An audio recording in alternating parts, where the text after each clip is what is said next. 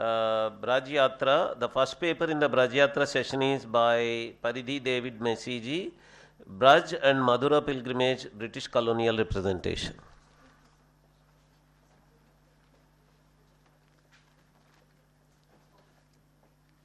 Uh, good morning, everyone. I thank the organizers for inviting people from Braj, and Braj is vast. And so each of us bring a part of uh, Braj to you, and I try and do a very humble uh, work of uh, what my own PhD thesis is sort of located at.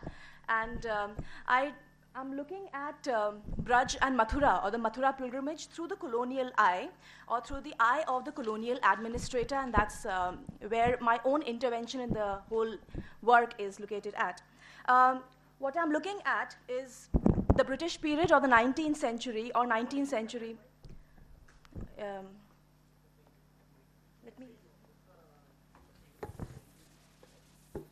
This doesn't work. Yeah. It's it's. Am I audible to everyone? All right. Thank you.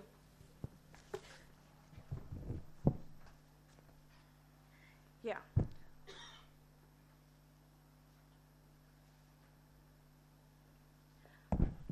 So largely, Braj has been understood uh, through the medieval texts or through the question of bhakti movement within uh, the whole idea of Mathura and Braj.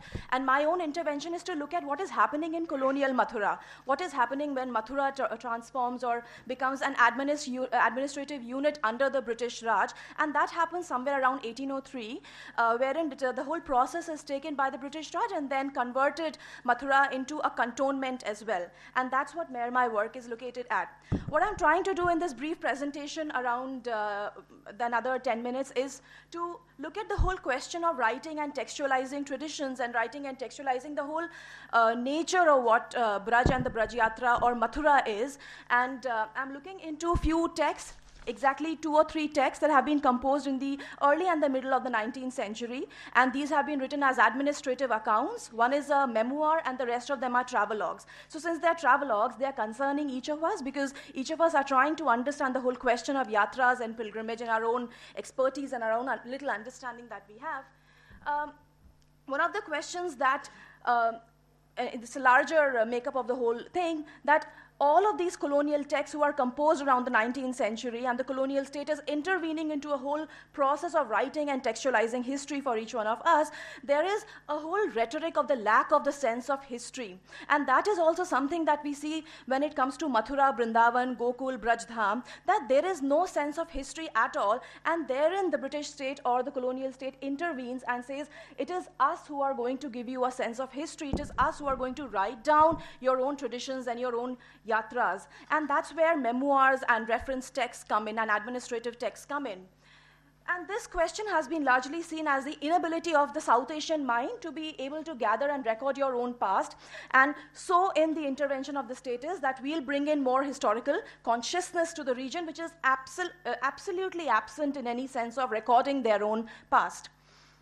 Uh, something that has been given by uh, Nicholas Dirks, a well-known uh, uh, uh work or social scientist, that the British state is an ethnographic ta- state, that it is a state that keeps writing and documenting. And I uh, quote from one of the texts that I'm also using in, the, in my presentation. It's by a Christian missionary who travels around Mathura and Vrindavan, and he says that in a land like India, where the historic faculty is so singularly defective, it is difficult to know where history ends and where legend actually begins. And herein we are talking about Mathura, which is full of legends and folklores. Um, is there any foundation, in fact, any of the elaborate stories so universally believed. So he starts off visiting Mathura and Brindavan with that kind of a premise and a precedent in his mind, and that is a kind of work that he uh, actually writes down and textualizing the region. So one of the larger texts that I'm looking at has been the work of uh, F.S. Growse. Now, Growse was an administrator who was uh, planted by the British Raj to work as a collector in Mathura, and he was serving for a couple of years His is largely a very sympathetic account, though it has its own problems. While, and that is something that we see while uh, our own uh, work of reading the text. Now, Growse has been an antiquarian. He also has a great amount of interest in archaeology and the culture of the region. He wants to find out more about the land, and uh, more than being uh, just an administrator, he's somebody who has a good touch with the native community. He's tried his uh, own, um, uh, you know, he's tried learning the language. He wants to know more about the script. He's somebody who wrote this text in 1884 in two editions, and it's called uh, Mathura, a Dist Memoir. All of us, even now, when we want to explore what is happening in Mathura and Vrindavan in the colonial time, this is like a, a, a small Bible for each one of us because I also began my own work by looking at only uh, Mathura district memoir, and then wherein you find that all the later texts that have been composed on Mathura and Vrindavan have actually borrowed expansively from uh, work. Growse is just a side info. Growse is also somebody who is the founder of the famous, very famous archaeological museum, uh, Mathura Museum. And this is how, this is one of the archives that I picked up. Our own historian's obsession with archives. Uh, this is the olden pic of the Mathura Museum, and this is how uh, the contemporary Mathura Museum looks like. Um, I'll bring in few uh, features of the Growse's work. It is, as I said, a sympathetic account but also it is with the official eye. So he is very clear what he's writing. He's, it is a district gazetteer. He knows that the people who are going to administer the district from the British point of view, from the ruler's point of view, are actually going to use his text. So there are a lot of complexities and problems when he's looking at Mathura and Vrindavan within the text. He also says, and I'm quoting from Growse, as good libraries of standard work of reference are scarcely, be, scarcely to be found anywhere in India out of the presidency towns, I have invariably given in full the very words of my authorities, both ancient and modern. So he knows that he is an, a person of authority, and that's where he assumes his own um, style of writing, a, a sense of superiority, even when we read the work of Growse. How has Growse also periodized his work? So there is a larger canon of writing that tries to periodize the history of India. Something that we also see right now that there is an ancient past which is golden, then there is a Muhammadan past, and then there is an intervention of the colonial state, which is a modern past. And then they are very clear in not calling it a Christian past, something that we really need to think why. Now, there is a religious periodization where Growse is sort of happy with the way the golden past has been written, and then he says, Oh, the Muhammadans were barbaric, and that's how there is a transgression in the whole idea of writing down uh, the history of Mathura. So there's a larger romanticization of what happened in Mathura in the ancient period, but a very little reference, also a condescending reference to what really happened in Mathura during the medieval past what all, what all are the kind of questions that Growse has looked at? So it's an administrative study. He's talking about the arable land. He's talking about the, the places that can be ruled. There is a very, very large description of communities, of people, of the lives of uh, people, local histories. He's talking at length about the Seths of Mathura, and now each of those Seths have contributed immensely to the, to the urban, to the civic life of Mathura. And I could actually find only one picture. This is something that is easily available in the archives. He is one of the Seths of Mathura called Seth Lachman Das, who has contributed immensely to the urban and civic life in creating pilgrimage uh, tours, in helping the British colonial state in making down uh, dharamshalas and on kothis where, where pilgrims can actually uh, stay. Even railways, even railways, even has contributed to the Agra Canal. Um, what is what else is there in the text of of uh, Growse and the other texts that I'm going to look at? There's a constant. I think all of this will interest each of us. There's a constant comparison with Banaras and Kashi, and the, he says that so great is the sanctity of uh, the spot that the Panjarists do not really hesitate to declare that a single day spent in Mathura is more meritorious than a lifetime passes uh, at Banaras. So we need to think. Then there is a larger, large section on the Brajayatras, and I have taken a uh, well, the Seths actually contributed to the founding of, uh, or the construction of the Rangji temple, and I've taken from the archives two earlier pictures uh, of the Rangji temple as well. This is the Vrajamandal. It's a very contemporary. I have taken it from the Bhakti Vedanta archives, that's the ISKCON archives. But there are larger and more beautiful representations of the Braj Yatra. So Growse gives you a large um, panoramic picture. So all of us who are working on yatras, Growse is a very, very credible um, uh, right, uh, you know, source of history in that way. The second text that I'm looking, which is also connecting to Growse and the other texts, is narrative of a journey through the upper provinces of India from Calcutta to Bombay is a travelogue. Now, this man, uh, called Rev- Reverend Reginald Heber, in the next photograph, is a, is a reverend. He is a priest, and he's also a traveling priest. So he comes to uh, the upper provinces and he comes to north, uh, northwest provinces. While passing from Delhi to Agra, he stops for a day or two at Mathura. He stops for a day or two in Mathura, and then he looks at uh, the people and the life, and he says, "Oh, greasy pandits! Oh." absolutely uh, you know grossly deluded pilgrims have no idea what they are doing and uh, this is how uh, the, the money making um, scam is uh, the money making process is taking place in mathura the next text that i'm looking at is also around the same time by someone lo- known as cameron valentine prinsep he had stayed in uh, Calcutta for a long time. He was born in Calcutta. His family had been in India. And he is a very renowned painter uh, in England. And he was commissioned by the British state to actually write a book on um, India, and it was called The Glimpses of Imperial Past, which also has a large section on uh, Mathura and Vrindavan, wherein the whole question of how dirty the whole city is, you know, the temples have uh, a lack of architecture. All of these questions a very a very condescending idea of what the culture of the region is comes into view um, a reverend who was traveling, J.E. Scott, has written this large volume called A Vaishnava Holy Land, a Jubilee volume in 1906. And he's also someone who keeps writing about India with all the obsessions that the state has to uh, writing down the traditions and history of India. And his is a very, very clear agenda. How he is writing this text, and he calls it a Vaishnava holy land. So there's also a demarcation of the larger land being a Vaishnava land and not probably seeing if there are other ways of looking at um, the, the region of Mathura and Vrindavan. And he says that his idea is very clear to start a Methodist mission.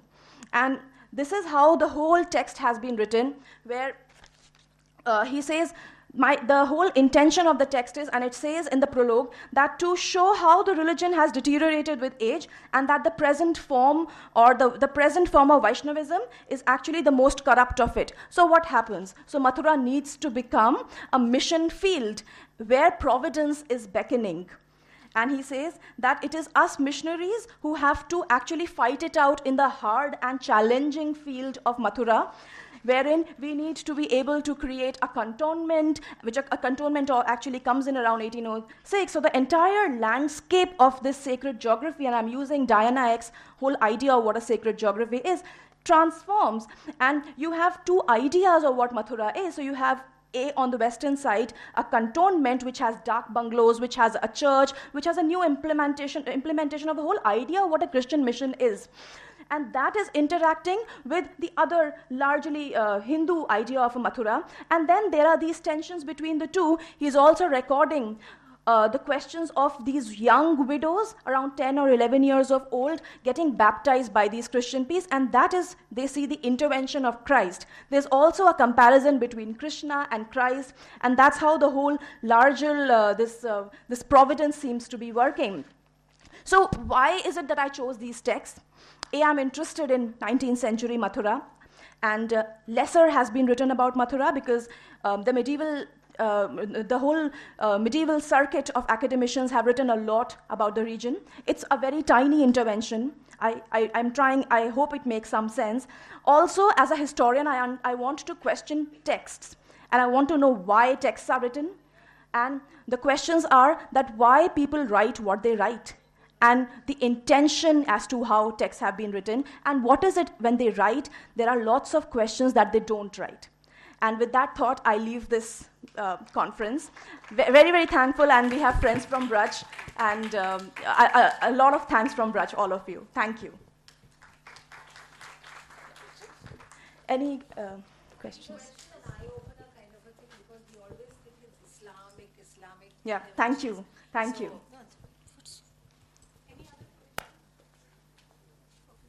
thank you. It's a personal question you may decide not to answer. Yes. So you just said that you are interested in why people write these texts. Yes. It will be very interesting to know your intention of doing this whole exercise. Lovely. And I think I would answer this question because uh, one of the texts that we begin with, wherever we are studying as history, uh, as history students, I always would call myself a history student, is why people write what they write and why do they actually choose their PhD topics. If you look at my own name, I come from a family of two different religions. The, uh, the father's side is actually from uh, Protestant Christianity, and my mother's side is a Vaishnav. Now, all of that, I think our subjectivities create the people who we are, and rather than taking any sides, um, I wanted to, with all the pilgrimages that I have taken with my own mother uh, to Govardhan, and I've done Govardhan a couple of times, I've been very blessed to do that. I, I wanted to take up this region academically. And therein I thought, oh, because my own uh, limitations are towards, uh, you know, as a, as, a, as a scholar of history, you can't really keep jumping in the large spans of time and say, I want to do ancient and medieval and modern also. No, I want to stick to what I have already, already learned. So I stuck to colonial Mathura and picked up Christian texts and picked up texts and how these texts imagine and reimagine a certain landscape and a space, a political domain that we all have always been living in. So that is the only thing. Yeah. Yes. Yes. impact the uh, fact that British were raging racists. I mean, the British who ruled on India were first of all white supremacists. There was really no difference between them and say somebody like a Ku Klux Klan, which was used to be in US.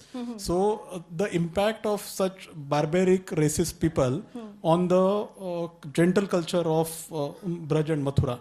Did you also happen to study that? Was that Did part you, of did you history? say gender? gentle, gentle.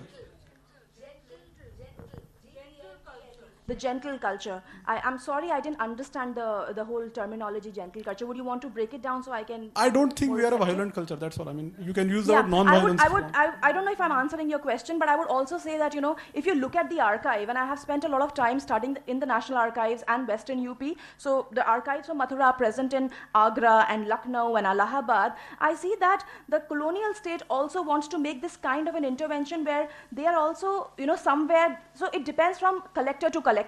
Some of the collectors or the district magistrates are very concerned about the pilgrims' concern.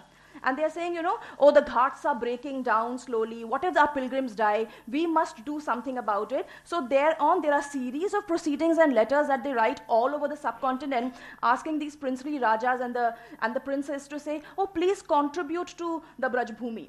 So you see that there is, you know, we cannot be just viewing history in black and white and seeing that oh, racist and not racist. The question is to be able to see that there are these gaps as well, and whether all of us are being able to see that as well. So I, I, I found both the kind of archive in my Ma'am, work. you can be racist and still be concerned about your subjects. So the slave owner, the plantation owners in US, it Mm-hmm. Yeah. is not as if they, they were never concerned about the health or well-being of the African American population which was uh, under their command.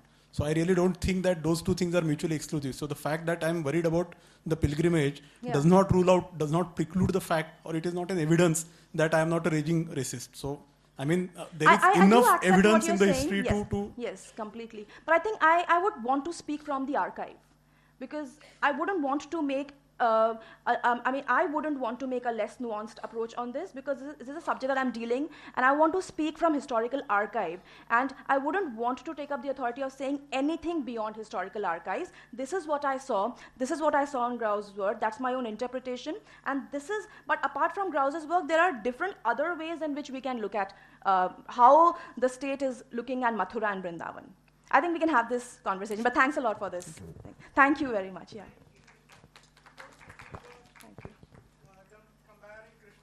Yes, yes, yes. My question is like, is uh, Jesus uh, worthy of comparing with Is anyone worthy of comparison, first of all, right? Um, I mean, it's, yeah.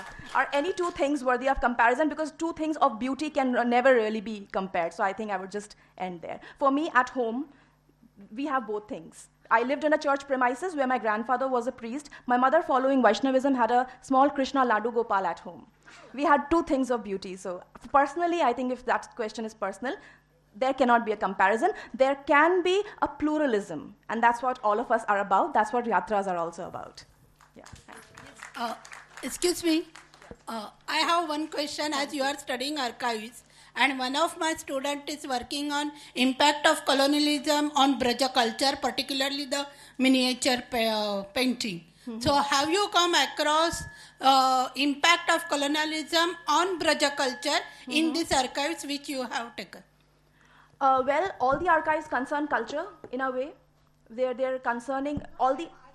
as archive because uh, it will be helpful for my student. You, uh, the, if the student is working on art, Yeah, so far I haven't. I haven't come across archive that is working on art because my work is on um, urban spaces.